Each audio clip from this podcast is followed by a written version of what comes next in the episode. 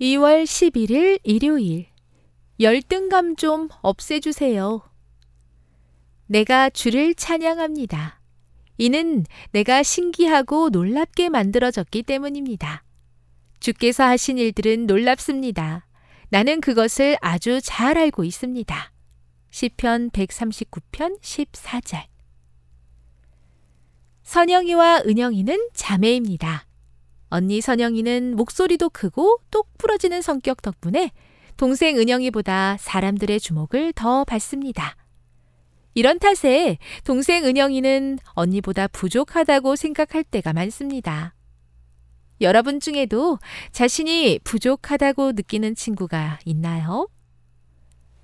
한 농부에게 양동이 두 개가 있었습니다. 하나는 낡고 깨졌으며 다른 하나는 반짝반짝 새 것입니다. 농부는 아침마다 두 양동이로 물을 길어옵니다. 하지만 집에 도착할 때면 낡은 양동이에는 깨어진 틈으로 물이 새어 물 한 방울도 남아있지 않았어요. 낡은 양동이는 농부에게 주인님, 저는 쓸모없는 양동이입니다. 저를 버리고 새 양동이를 구하세요. 라고 말했습니다. 하지만 농부는 낡은 양동이에게 물을 길어 오는 길을 보여주었습니다. 어떠니? 내가 지나온 자리에 아름다운 꽃이 피었지? 내가 새어 나온 물로 꽃들에게 물을 주었기 때문이지. 너는 누구보다도 소중한 존재란다.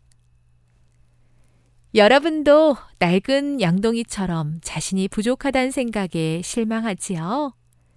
하지만 하나님께서는 어느 누구도 부족하게 만들지 않으셨어요.